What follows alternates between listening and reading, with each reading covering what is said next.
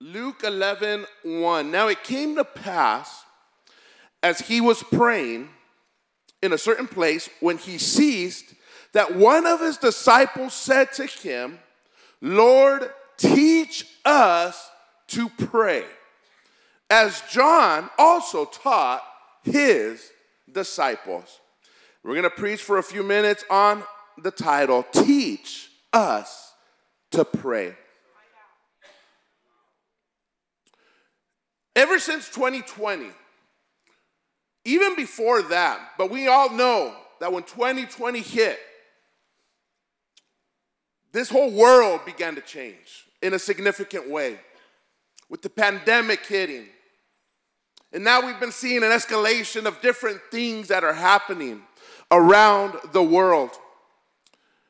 And out of the many things that God has done for us throughout the time that we've been serving Him, and in case you didn't know it, even before you were serving the Lord, even before you knew Jesus, He was already working in your life, blessing your life, protecting your life, because you had a calling, you have a purpose.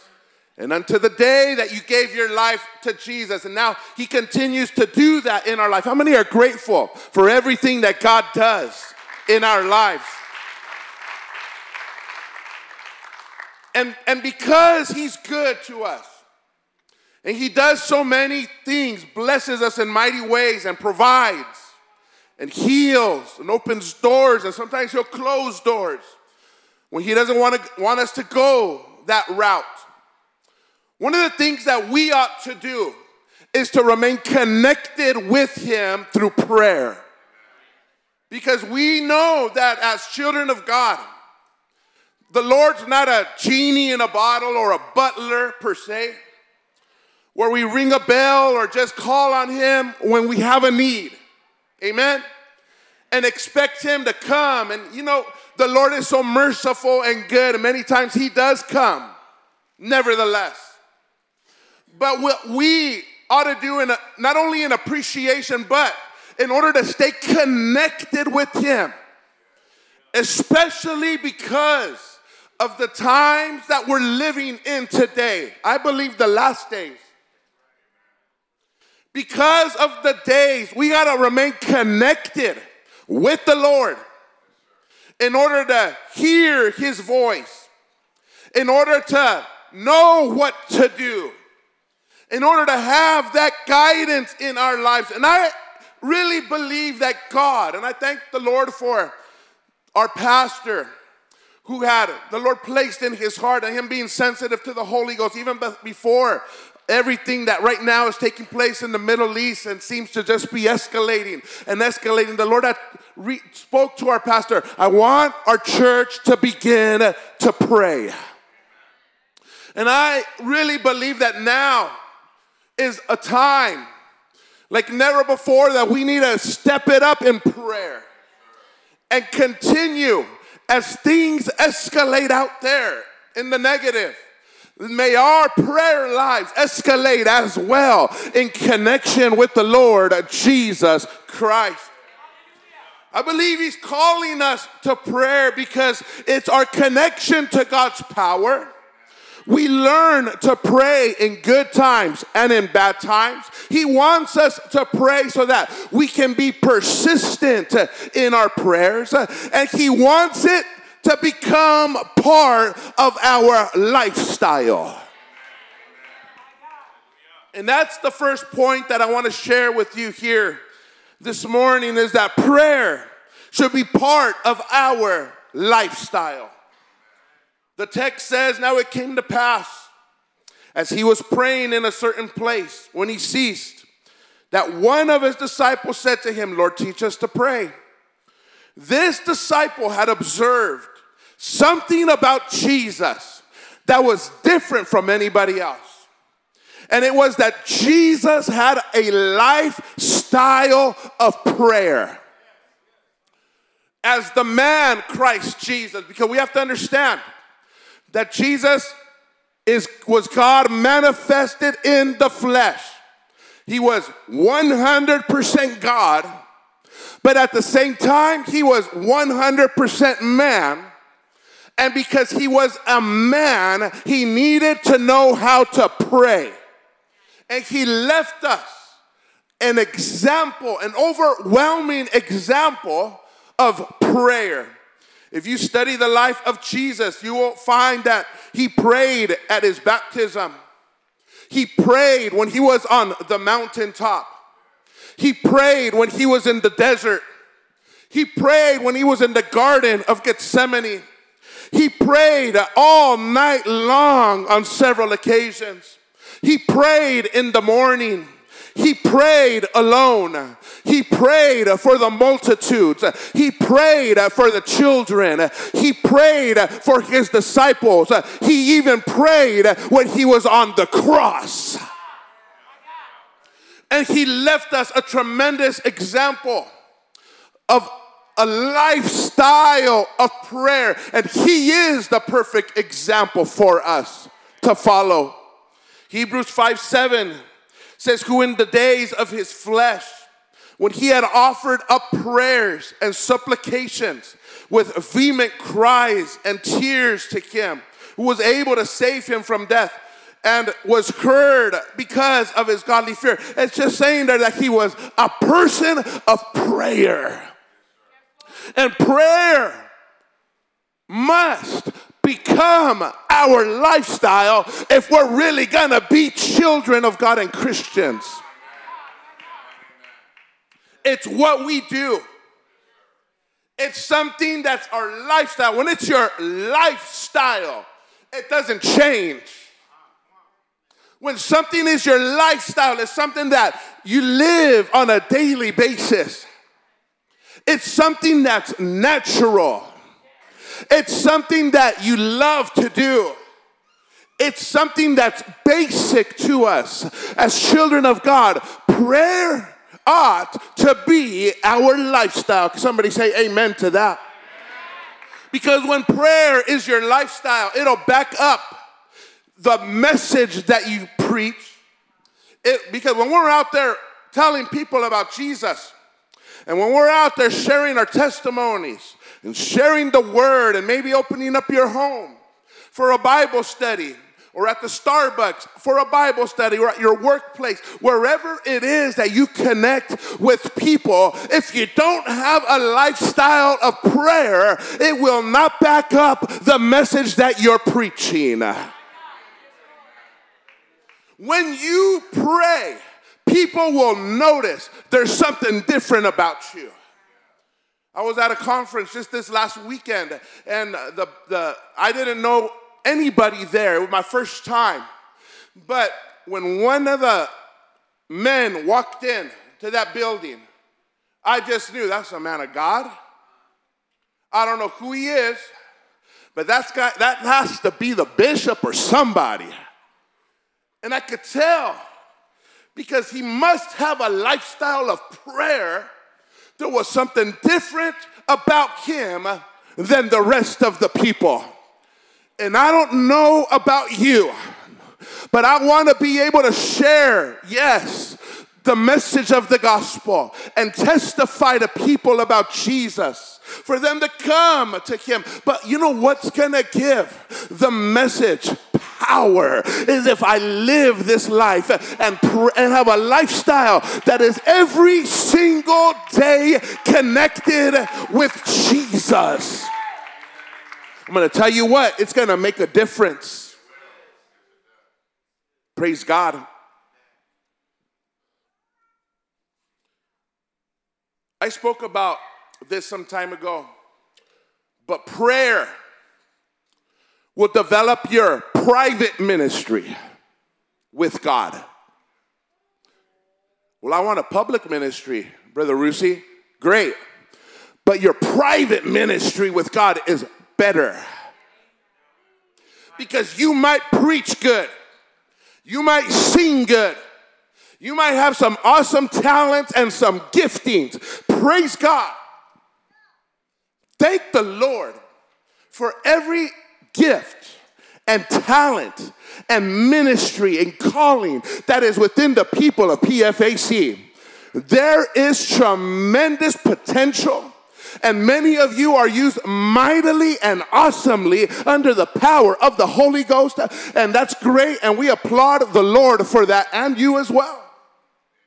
And there will be times because of your public ministry, people will pat you on the back and they'll tell you, Good job. You prayed somebody through to the Holy Ghost. You helped somebody here. You did this. And we will acknowledge it as we should. And sometimes we miss it. Forgive us. But let me tell you what what's gonna give your ministry power and authority is if you have a private ministry with the Lord.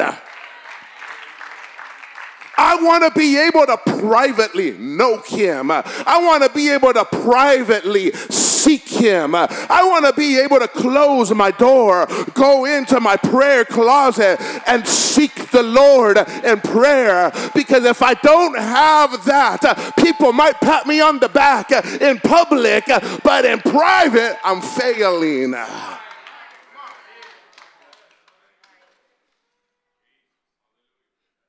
And the private ministry, you're not going to get pats on the back. You're not going to get acknowledged. You're not going to go out and tell people, I prayed an hour. Some people do that. Brother Rusi, I just want to tell you, Pastor, I just want to tell you, I fasted this week. There's people like that, okay. Praise God. Thumbs up. But let me say this when you do what you do in private for God and you get to know Him and you get into your word and you get into prayer and you get into that time, yes, of fasting. Fasting isn't something that's gone out of fashion. Praise God, somebody.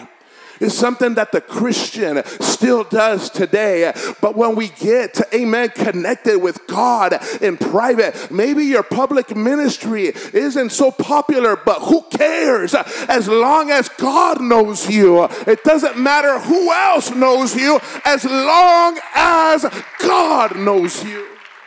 So that's why prayer should be a lifestyle. But prayer is also our connection to God's power. The disciple that asked the Lord to teach them to pray, he could have asked Jesus to teach them on a different subject because they witnessed the greatest preacher of all time, teacher of all time. Jesus was so tremendous in his preaching and his teaching. People, thousands, will follow him to the desert without even eating, just to hear him preach and teach. Houses would be filled to where no one was able to get into the house. And they would have to cut a hole in the roof uh, just because they wanted to hear him teach and preach. He's the greatest preacher and teacher of all time. That's why let me add this in here really quick. Wasn't in my notes. But if you're going to preach and teach, do it now because when we get to heaven, no one's going to want to hear you because we're going to be in the presence of the greatest preacher and teacher of all time, the Lord Jesus Christ. Preach your messages now, do your Bible studies now, testify now, because in that day, we're not going to want to hear those. But this disciple seen Jesus do miracles, signs, and wonders. Healed the sick, opened up blind eyes. The mute would speak, the deaf would hear, the lepers were cleansed, the dead were raised in the ministry of Jesus. He could have said, Lord, that's awesome. Your public ministry is so tremendous. Teach me to preach.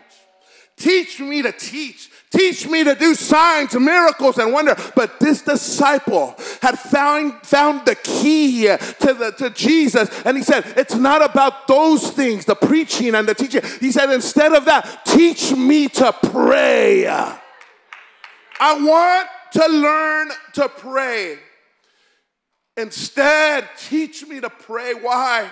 Because I believe this disciple had a revelation that preaching and teaching or operating in the supernatural required one to be connected to God through prayer. Because prayer is our connection to God's power. In Matthew 17 21, the Bible says, however, this kind does not go out except by prayer and fasting. And that's when Jesus went up to the mountain. And at the, at the base of the mountain were the rest of his disciples. And, the, and this man brought his son to his disciples while Jesus was on the mountaintop. And he told his disciples, My son is demon possessed. My son needs healing.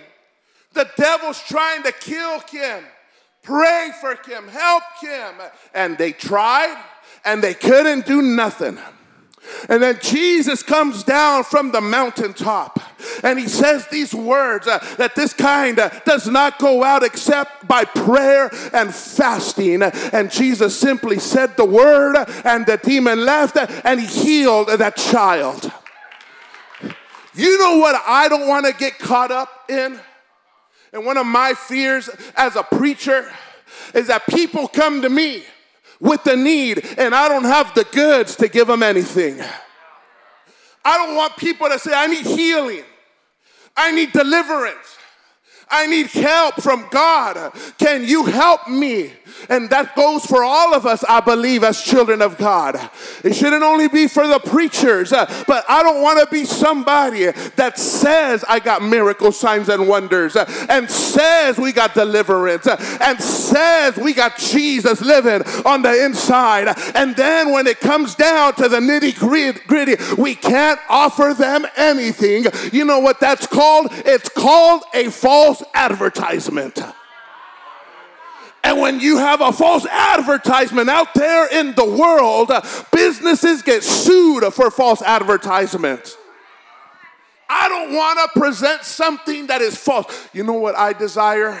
That when people come to the members of PFAC, uh, that they come with the need of healing and you can lay your hands on the sick and watch them recover that they might come demon possessed. And you don't have to call Brother Mingo or the pastor or one of the ministers, but you yourself can speak the word because you've been in prayer. You have that connection with God's power, and you yourself can cast out that demon as a believer because these signs shall follow them that believe. It doesn't matter if you have a title or a credential or a position in the church as long as you are a believer believer. But if you are a believer, you will be connected to the power of God through prayer. Somebody bless the name of the Lord. Somebody said, Lord, I want to be connected to your power through prayer.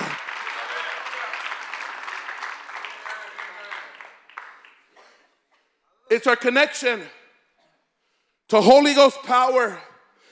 And you know what? The devil hates those types of Christians.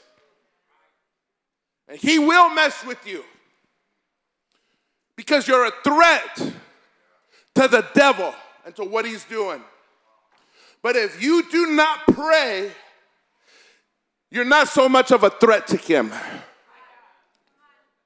Just being real right now. He might let you go on and live your way. Well, somebody might say, well, that's why I don't get too deep into prayer because I don't want to have those attacks from the enemy. But guess what? When you're connected to God's power, even if the devil himself came, you'll be you have a cage of protection over your life and you'll be able to resist the devil in the name of Jesus and even command him to go because you know in whom you've believed and who lives inside of you. And greater is he that is in us than he that is in the world. I'm not one of those people that's going out and looking for the devil and trying to fight the devil. But if he shows up to our doorstep and you have a connection to God's power through prayer, guess what? He's going to knock on the wrong door. You're gonna tell him, guess what? You knocked on the wrong door today, devil. You better leave because this is a house of prayer.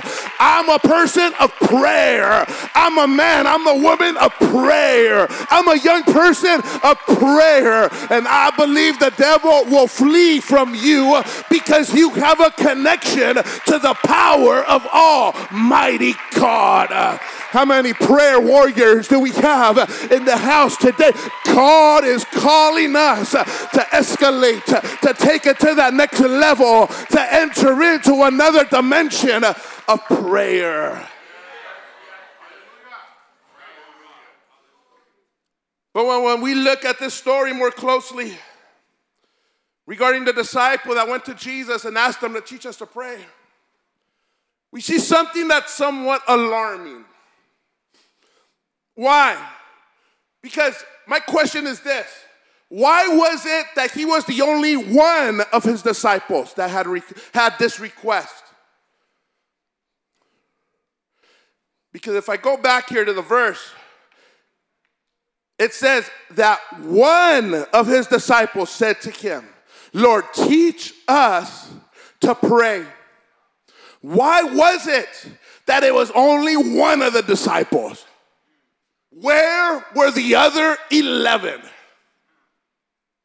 Why were they not concerned with prayer? And you know why? It's because not everybody wants to pray.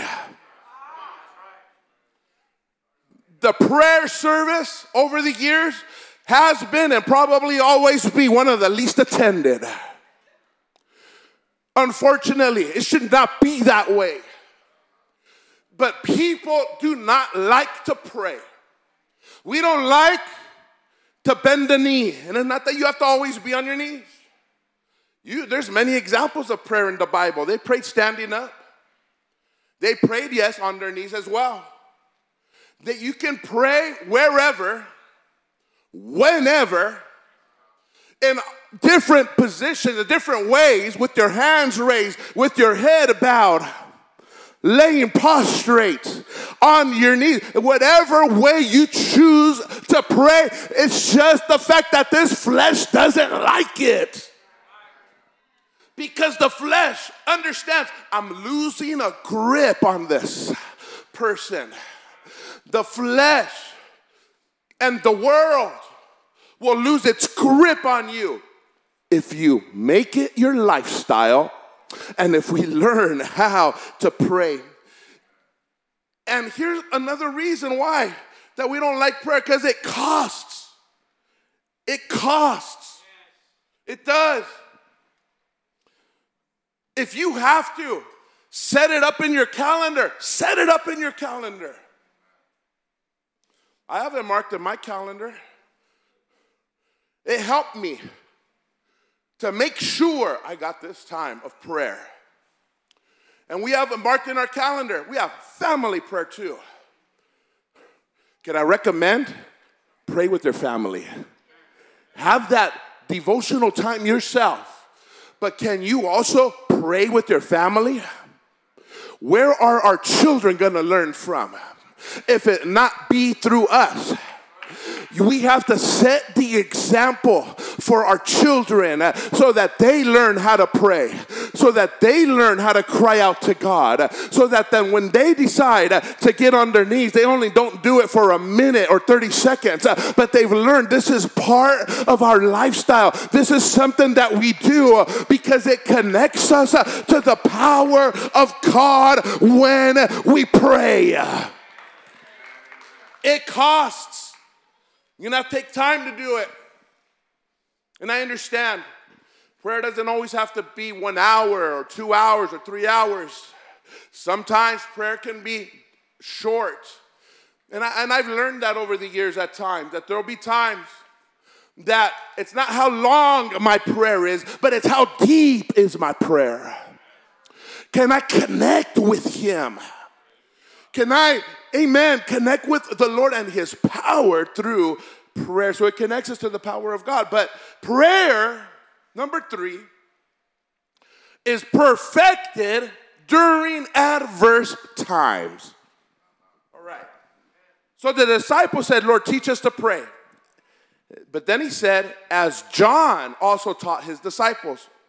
Now, throughout scripture, you will not find an example of John the Baptist teaching his disciples to pray. You won't find it.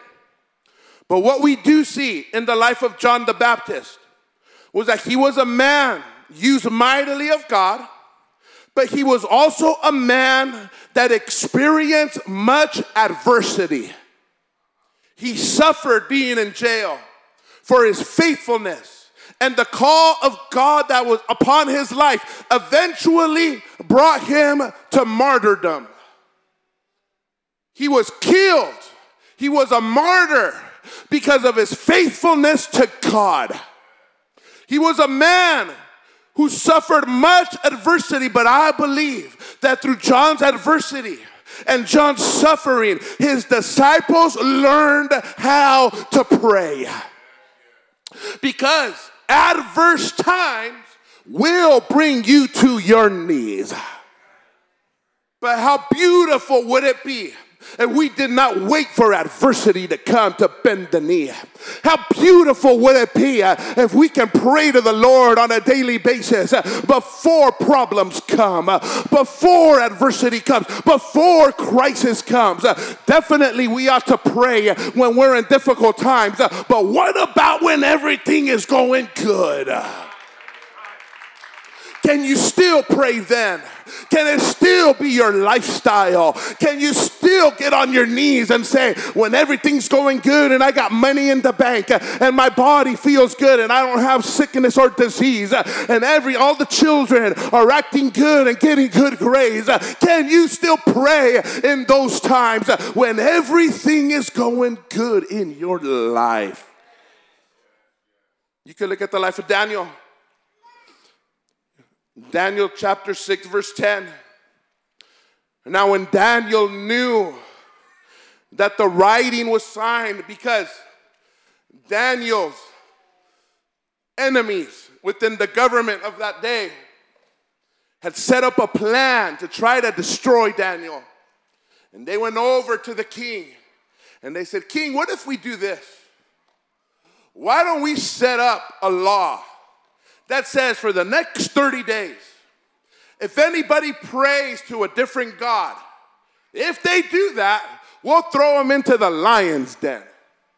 We think you ought to do that, king. And you know what the king said? I think so too. Let's go ahead and sign that into law. But once it was signed into law, Daniel 6, verse 10 says, Now when Daniel knew that the writing was signed, he went home he found out, well, they signed this decree. Beautiful, wonderful, nice. Is that going to change my lifestyle? And then it says, and in his upper room, with his windows open toward Jerusalem, he knelt down on his knees three times that day and prayed and gave thanks before God as it was his custom since early days. Somebody might say, well, of course Daniel prayed because of that decree. No, uh, it was already his lifestyle, it was already his custom. Uh, if there's a decree or if there ain't no decree, uh, I'm going to still pray three times a day, Daniel was saying. If they throw me into the lion's den, if they want to kill me or do whatever they want, it's all right because I'm not going to change my lifestyle. I'm not going to lose my connection with God. I'm not going to throw that away they're threatening me. I'm gonna pray as I've always prayed because I've learned to do this and it's my lifestyle. Not only when times were adverse, but when times were good. It was his lifestyle, and it says that he went into his upper room, and that upper room rep- represents prayer. Go into your upper room, Christian. That upper room represents faith. When you get into prayer, faith will increase in your life. That upper room represents Holy Ghost power when the 120 disciples were in that upper room praying and believing and waiting on God, then suddenly the power of the Holy Ghost came down and filled them all with the Spirit of God, and they all spoke in other tongues. There's power when you pray, but you can't give up that easy as they did. And in that upper room, they prayed and they waited and they believed and they prayed and they waited and they believed. And then suddenly the Bible says the Holy Ghost came in. Can I tell you, if you pray, if you, amen, believe and you wait on God and don't give up and pray in good times and pray in bad times, suddenly, just at the right time, the Holy Ghost will come, the Holy Ghost will deliver, the Holy Ghost will heal. God will move in your life, but you can't give up on prayer. Somebody needs to go to their upper room tonight. Because in that upper room, you're going to find an answer to your prayer. If you don't pray, you won't find the answer. But in that upper room, you will find your answer to prayer because God answers prayer. And you know what else you find in that upper room of prayer that's better than any of those things that I mentioned? Faith, that's awesome. Answers to prayer, that's awesome. But you know what's better than that, even? Even then that deliverance and even better than that healing is in that upper room of prayer. You're gonna find yourself with the lord jesus christ himself Oh, I don't know if that gives joy to anybody, but you have an opportunity to have an appointment with your Creator. And I believe that He desires to have His people one on one, amen, to hear from you, and so that He can also speak to you, and that you can have fellowship with Him one on one. When you get into prayer, you will find the Lord Jesus Christ Christ Himself.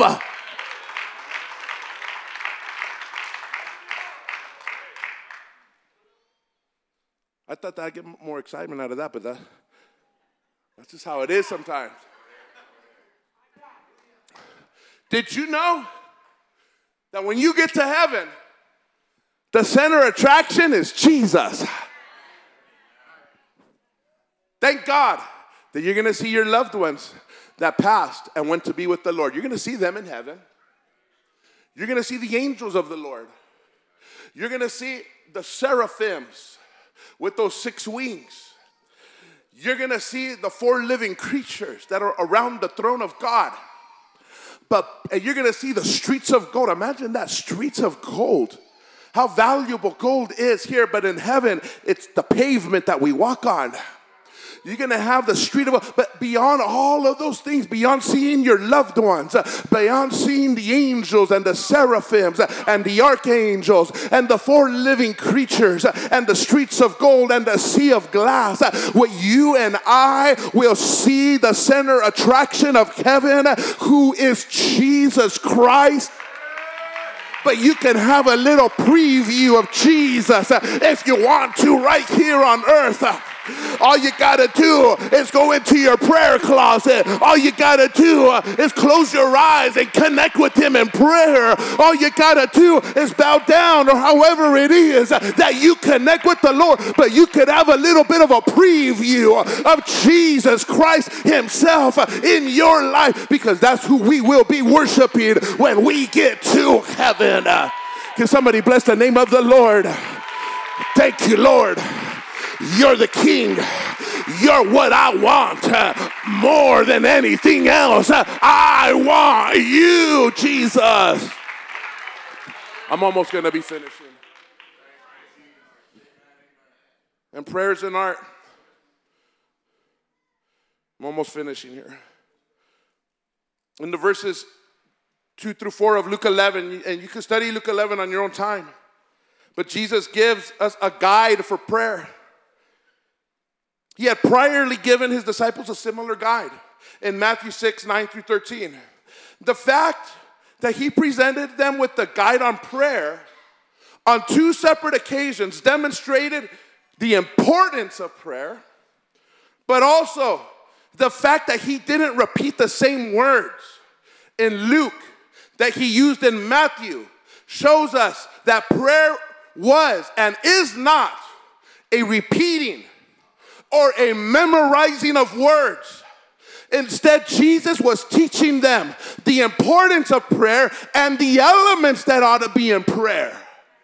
But that it's not a repeating, thank you, Jesus, thank you, Jesus, thank you, Jesus, and that's all you do. Uh, blessed be the Lord, blessed be the Lord, bless, and thank you, give me this, give me this, give me that. No, no, no, no. We got to learn the art of prayer. And I want to recommend to somebody that you study Luke chapter 11 and you study Matthew chapter 6 so that you can learn the elements that are in prayer. And I'll mention them as I'm beginning to finish. Uh, you're, you're going to find that in prayer, there's worship. You're going to find that he says to seek first the kingdom of God.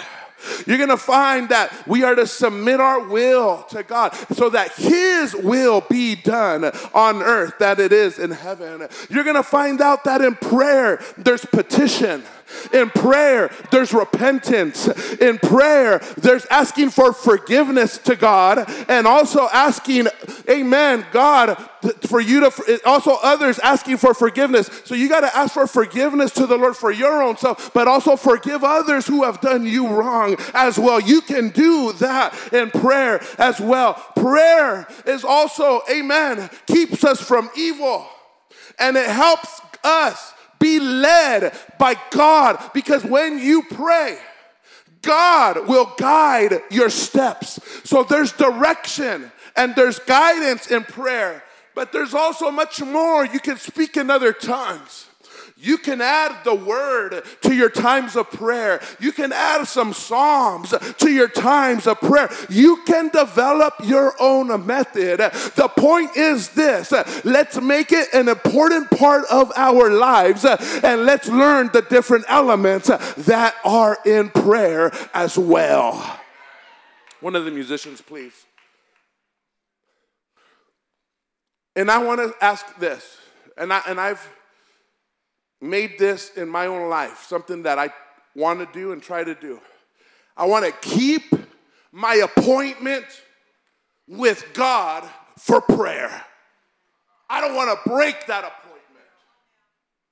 I can break the doctor's appointment and I can cancel the appointment with the dentist. But let's not cancel the appointment with God in prayer. And to finish off, prayer should be persistent. In verses 5 through 8 of Luke 11, Jesus continues to teach on the art of prayer by giving them a parable. And he said, Which of you shall have a friend and go to him at midnight and say to him, Friend, lend me three loaves? For a friend of mine has come to me on his journey, and I have nothing to set before him. He will answer from within and say, Do not trouble me. The door is now shut, and my children are with me in bed. I cannot rise and give to you. And let me stop there really quick before I read verse 8. Because in those times, the door of the home, the door would be on pillars. That would be the home. It would sit on pillars. And the door of the home was underneath. So when they would close the door at night, they would lay down their bed over the door. So they were asleep that was the custom of those days. He was in bed, the whole family was sleeping. And the friends coming at the midnight hour, knocking on the door, open up, I need some bread. And verse 8, I say to you, though, he will not rise and give to him because he is his friend, but because of his persistence, he will rise and give him as many as he needs. We should persist in prayer and not give up. Don't give up on those things that God has promised you. Continue to pray for those things. Continue to thank God for them by faith and continue to believe in them, but don't give up on prayer and don't stop praying for that loved one who hasn't given their lives to the Lord yet or who has left the things of God. We cannot give up. We must be persistent in prayer. That is part of prayer, being persistent. And then Jesus finishes his discourse on prayer in verses 9 through 13 of Luke, saying, So I say to you, ask, and it will be given to you. Seek, and you will find. Knock, and it will be open. For everyone who, re- who asks receives, he who seeks finds, and to him who knocks, it will be open. But get this, because I always thought, I always read to verse, I wouldn't go to verse 11, I would only stop at verse 10 and read that. Wow, so then I'm gonna go ahead and seek, I'm gonna go ahead and knock, and I'm gonna go ahead and ask, Lord, and I'm gonna get everything that I want. But you gotta read the whole chapter because it's not talking about material things. Prayer is not primarily for material things or things that our physical man needs. Prayer is more for spiritual needs and what the spirit man needs to live. And he says, if a son asks for bread from any father among you, will he give him a stone? Or if he asks for a fish, will he give him a serpent instead of a fish? Or if he asks for an egg, will he offer him a scorpion? If you then, being evil, know how to good, give, give good gifts to your children, how much more will your heavenly Father give the Holy Spirit to those who ask Him? He was talking about something that's spiritual. So if I ask and if I seek and if I knock, I understand we have needs. Yes, we do. We need provision at times, we need healing at times, we need God to perform a miracle many a times. Yes, we do. And He's good and He's awesome. And He'll perform those things and He'll bless His people and He gives us everything that we need. Uh, but may our prayers uh, not end there only on what our physical needs might be. Uh, might they continue deeper into what the things of the Spirit are and into the things that God wants to do through us and in us and take us to those new dimensions and levels and use our life for His honor and for His glory. May God, amen, use His people in that way but our prayers can't be superficial, they have to go into the spirit realm. Prayer shouldn't primarily be for building up your material things, but it should be primarily for building up your spirit man. And this is what I want to do feel to do in the Holy Ghost. I want to invite those that simply need prayer today. Maybe you have a need. Maybe you have a petition. Maybe you do want that deeper revelation, move of God in your life. Maybe you want to be used of God mightily for His glory. Do something for God. But you're here, whatever that need might be, God knows it.